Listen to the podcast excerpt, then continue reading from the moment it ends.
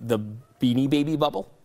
Right. Oh, And remember how that thing? All of a sudden, everyone like uh, Beanie Babies were going thousands and thousands of dollars. They were up to at one point. Beanie Babies resulted in ten per, or accounted for ten percent of all sales on eBay. Ten percent of the entire site were just Beanie Babies. Wow. And a lot of it was because of this false scarcity. They would just intentionally say we've retired them. At, you know, at times when people weren't expecting them, Disney so does people just that went great, too. crazy for them. The guy made billions. he was Disney one of the does richest that people in great. the world. We're going to Disney put it tricks back are- at the vault. Disney for seven years, you won't be able to get it. It's unattainable. That's right. They're brilliant. Uh, Uh, that's a brilliant plan. Although I really. don't think it works anymore with the internet. and- With the internet, Probably not yet. Yeah, I mean, you just it's, it's just now over. ah, yeah. Digitally remastered. Yeah, yeah. there you go. That's that's that's very true.